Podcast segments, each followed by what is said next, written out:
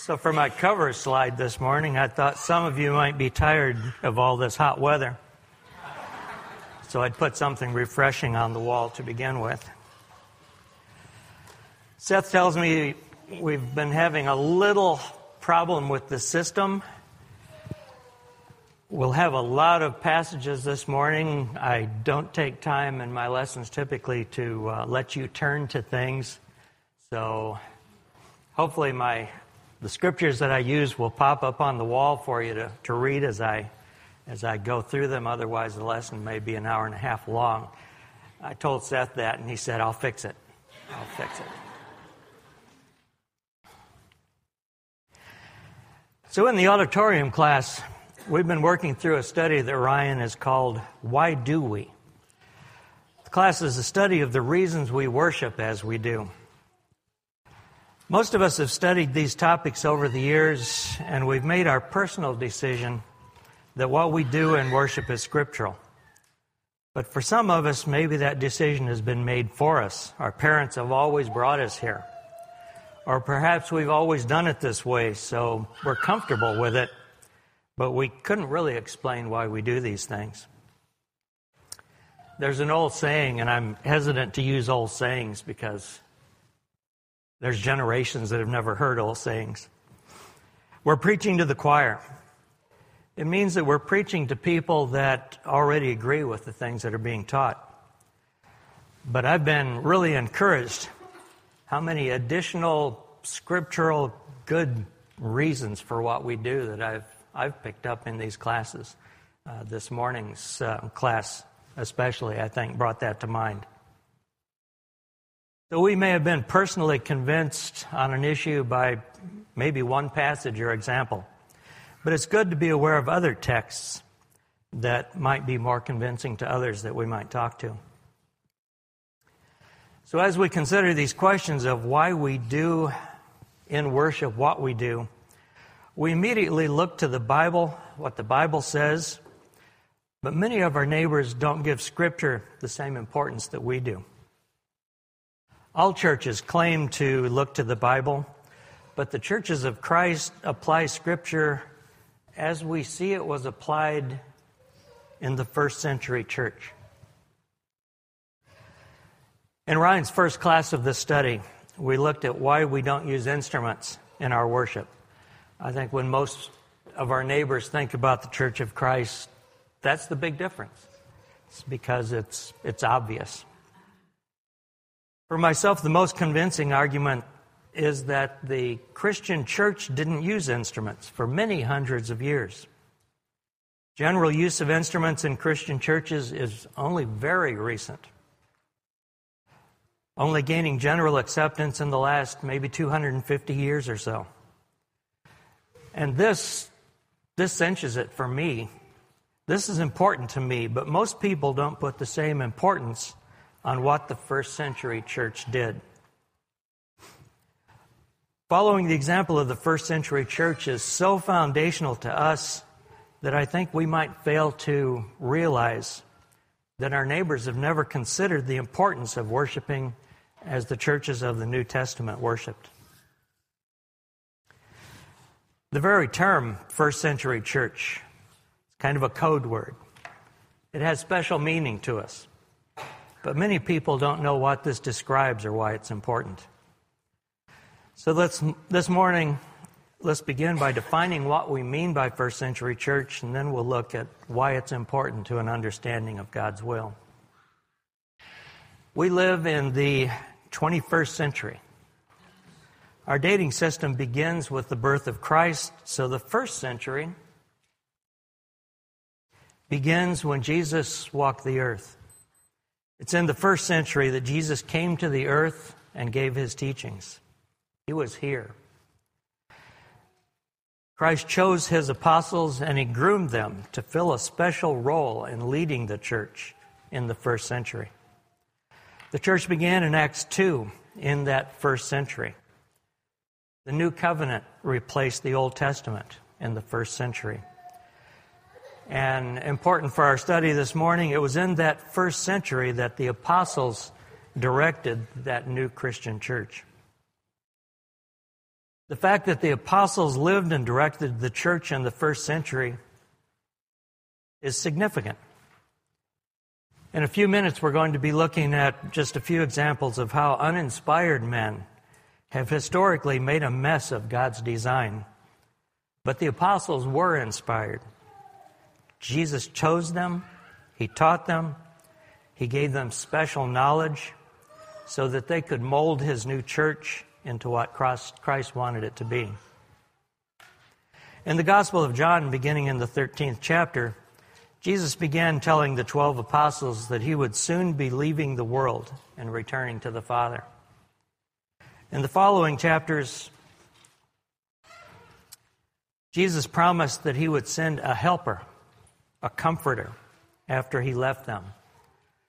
This comforter was the Holy Spirit that came on the apostles in Acts chapter 2. We read about that in Acts 2, dropping down to uh, highlighted verse 4 there. And they were all filled with the Holy Spirit, speaking of those apostles, and began to speak in other tongues as the Spirit gave them utterance. Jesus had told the apostles that the Holy Spirit would remind them of the things they had learned from him. The Holy Spirit would teach them Jesus' will on things that they had not yet understood. John 16, verse 12, especially, there is interesting to me. I still have many things to say to you, but you cannot bear them now. When the Spirit of truth comes, He'll guide you to all truth. I think about perhaps when one of us is going to the doctor, we like to take someone else along to listen to what the doctor is, is telling us, uh, to bring those things to our remembrance later. Um, and we know that the apostles didn't really understand that Jesus had to die. They really didn't understand many things.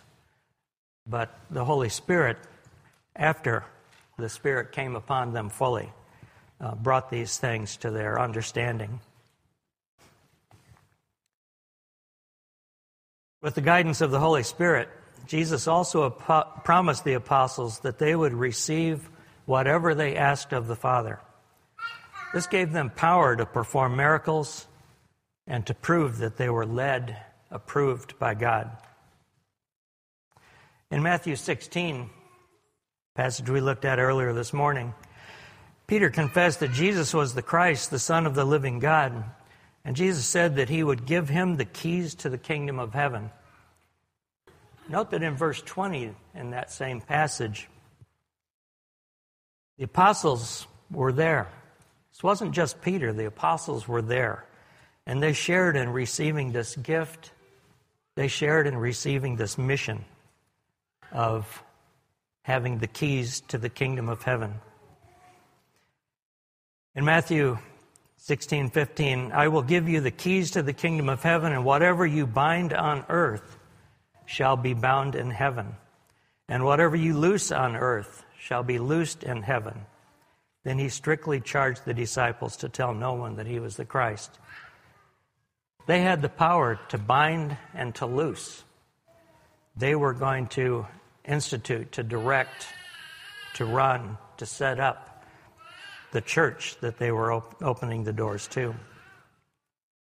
In Matthew 18, Jesus states that the apostles, led by the Holy Spirit, were given authority to give direction to the church.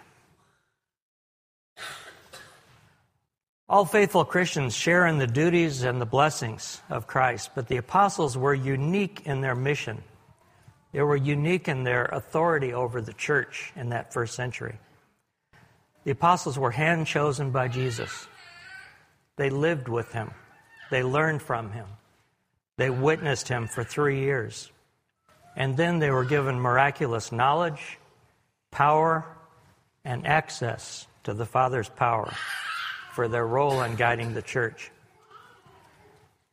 As we look for an explanation, as we look for an explanation of how we should live and worship as Christians, we copy the examples that we see in the New Testament churches because they were led, directed by the apostles.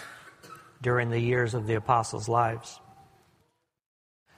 If we do the same thing that we see done and approved in the first century church, the church described in the New Testament, then we can know that our worship and our Christianity is also approved by God. Well, some would say that, yes, the apostles were miraculously led by the Holy Spirit, but it seems like good religious men could use the scriptures to continue to direct the church of, Christ, of God. And that is God's intent. God's intent that men will faithfully follow his instruction given in Scripture in leading others to him. In Matthew 23, Jesus told the crowds, The scribes and Pharisees sit on Moses' seat, so do and observe what they tell you. And in 2 Timothy, Paul told the preacher Timothy, and what you have heard from me, Paul, an apostle, in the presence of many witnesses, entrust to faithful men who will be able to teach others also. So, yes, it's God's intention that good, sincere religious people still need to share God's instruction. But so often, mankind has gone beyond the scriptures and has tried to improve on the doctrines that were taught by the apostles. So let's consider the track record briefly, how uninspired man has done in applying God's will. In the Old Testament, throughout the Old Testament, there was a cycle of good leaders and bad. This led to God's people, God's nation, pleasing Him at times and being destroyed at other times. Over the centuries, I think we would agree that overall, there was more failure than success in God's people faithfully doing His will. In the New Testament, even in the first century, there were problems among God's people. But we read in Scripture how the apostles responded and corrected those errors. In the years following the death of the apostles, God's people again started that downward spiral. In Acts 20, The Apostle Paul was meeting with the Ephesian elders, and he warned them that problems would arise from within the church, within the elderships. In Acts 20, picking up in, in verse 29, I know that after my departure, fierce wolves will come in among you, not sparing the flock, and from among your own selves will arise men speaking twisted things to draw away disciples after them. This is exactly what we see in history. Very soon after the first century, after the passing of the apostles, the elders of the great cities competed for a position of preeminence over one another. And we know that Jesus had expressly told his apostles not to seek preeminence over one another. When the apostles had asked Jesus who would be the greatest among the apostles. Jesus corrected them, told them that was a wrong approach. They were not to seek preeminence over one another, to seek who would be the greatest among the apostles. When the Bishop of Rome eventually rose to power and claimed authority over the entire Christian church, he and all popes claimed that their authority was inherited from the Apostle Peter. But there's nothing in God's word that indicates that Peter ever held a unique position over the other apostles. And while scripture doesn't give strict quali- does give strict qualifications for elders and deacons, there are no qualifications given, there's no mention of a worldwide elder. Surely God would have given instructions or at least mentioned in scripture such an important office that was to continue through the ages. The office of Pope or Vicar of Christ is merely what we have always seen in history men competing to gain power and position over others. Ultimately, those who claimed authority over the church also assumed the right to change or perhaps improve on God's instruction. Additional doctrine was imposed and instruction was given that God instruction that God had given, excuse me, was ignored. Under the leadership of uninspired men, the church competed for political and economic power through the ages. Church became a huge business. The business of the Christian church became much greater than that of the money changers and the sellers in the temple that Jesus had condemned. Led by uninspired men, we had inquisitions where people were killed that didn't convert to Christianity. Under uninspired men, we had the sale of indulgences, essentially, where your sins would be overlooked if enough money was given to the church. And this money wasn't used to help the needy. The sale of indulgences was primarily used to build the empire of the Roman Church and to build the great cathedrals of Europe. Corruption in the church, led by men, became so blatant that in the 1500s, men like Martin Luther, who was a Catholic priest himself, tried to reform the church to return it to biblical concepts. When later reformers translated the Bible into languages of the common man and encouraged people to read the Bible of God for themselves, Many of them were persecuted, and some were killed by the church.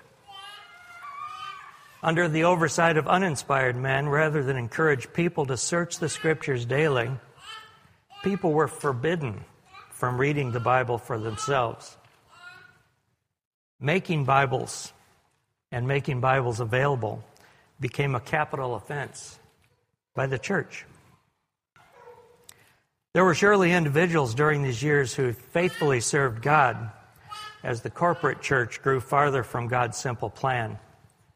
And finally, in the 1700s, a movement began to return to the teachings of the apostles rather than accept the teachings that man had developed over the centuries. These Christian reformers sought to copy the teachings and examples of the church of the first century the church that had been led by the inspired apostles. There was a return to searching the Bible and rejecting the creeds that had been written by men. There was a desire to speak where the Bible speaks and be silent where the Bible is silent. There was a desire to be called simply Christians. This movement to restore the simplicity of the original church of Christ spread quickly, especially in this country because this country was largely free of the political power and influence of the great churches of Europe.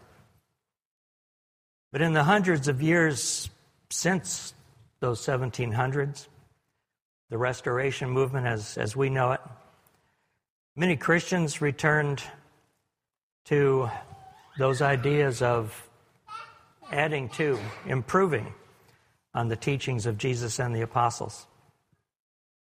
When Jesus began his public teaching, the Jewish leaders asked him, By what authority do you do these things? This is a question that our friends possibly have never heard or considered. By what authority do you do these? The authority for what we do is based on Jesus' teachings and on the inspired teachings of the apostles. Scripture warns that some would lead God's people away, away from his instruction. The Apostle Peter warned that people would twist the Scriptures. Take care that you are not carried away with the error of lawless people and lose your own stability.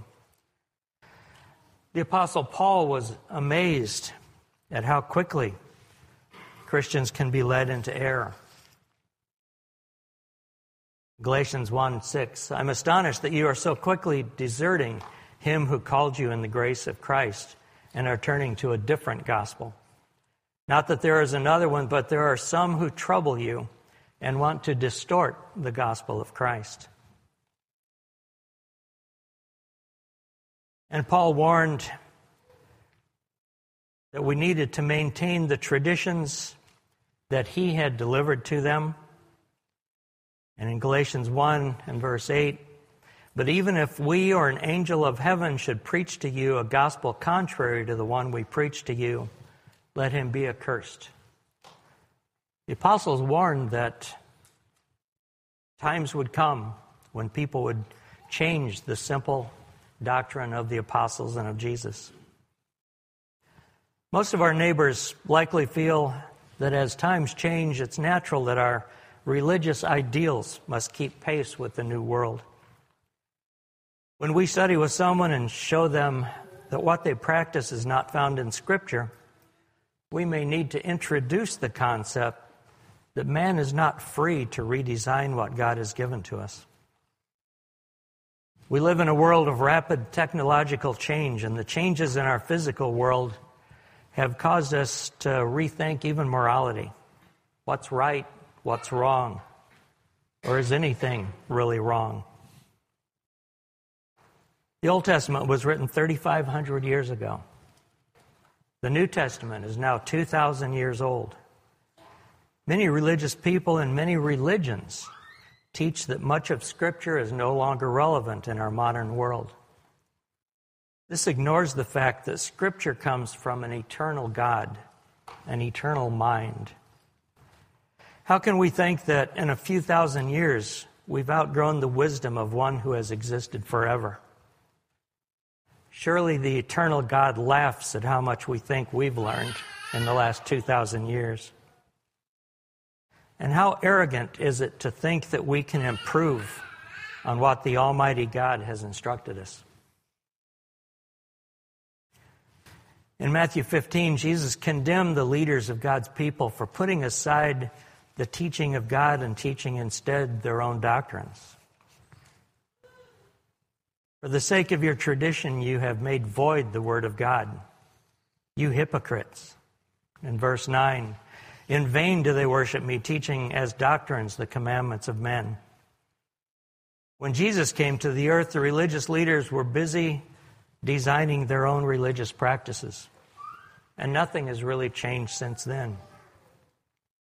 Throughout history, mankind has misapplied or totally ignored God's instruction. Given time, man typically, historically, departs from the pure teachings of God. When men write religious doctrine, we wind up with religions that don't allow their leaders to marry, even though Scripture is clear that the apostles could marry. We have religions that totally ignore the scriptural qualifications for elders and deacons. We have religions that teach that it's a sin to turn a light switch on or off on a Saturday. We have religions that forbid zippers on clothing. We have religions that place homosexuals in leadership positions in their churches, even though Scripture states that these will be excluded from the kingdom of God. So, why should we look to the New Testament church for authority? Why do we hold the New Testament church as a standard. It's because the apostles actively led that church. Because Jesus had personally groomed those apostles for the mission that he gave them to direct his church. And because the apostles didn't have to rely on their own understanding, they were instructed by the Holy Spirit how to lead Christ's church. So, what do I hope that we'll take from this morning's lesson? I think perhaps we skip a step when we study with our neighbors. When we study with someone outside the church, we tend to begin with authority, and that's good. We tend to look to Scripture as the source for that authority, as we should. But we can't assume that others value Scripture as we do. Many people believe there's a great deal of freedom in how we respond to God and His instruction. It's always good to begin a study by establishing common ground. And perhaps that common ground is that most will agree that there are abuses in the teachings of man's religions. And once that's agreed, we can go on to establish the uniqueness and the value of the apostles' doctrine versus the doctrines of men.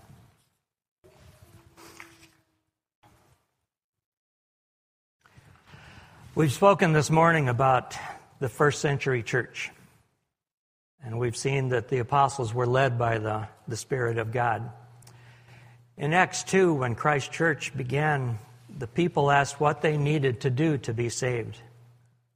The apostle Peter answered to them, Repent and be baptized, every one of you, in the name of Jesus Christ for the forgiveness of your sins, and you will receive the gift of the Holy Spirit. That instruction has been ignored or changed by man's wisdom down through the years. That passage continues For the promise is for you and for your children and for all who are far off, everyone whom the Lord our God calls to himself. That's speaking of us. We are their children, the generations that followed. We are those who are far off. So if there is anyone here this morning who needs to obey the commandment of God on how to be saved, you have that opportunity. The waters of baptism are behind me. And if anyone is in need this morning, come forward as we stand and sing.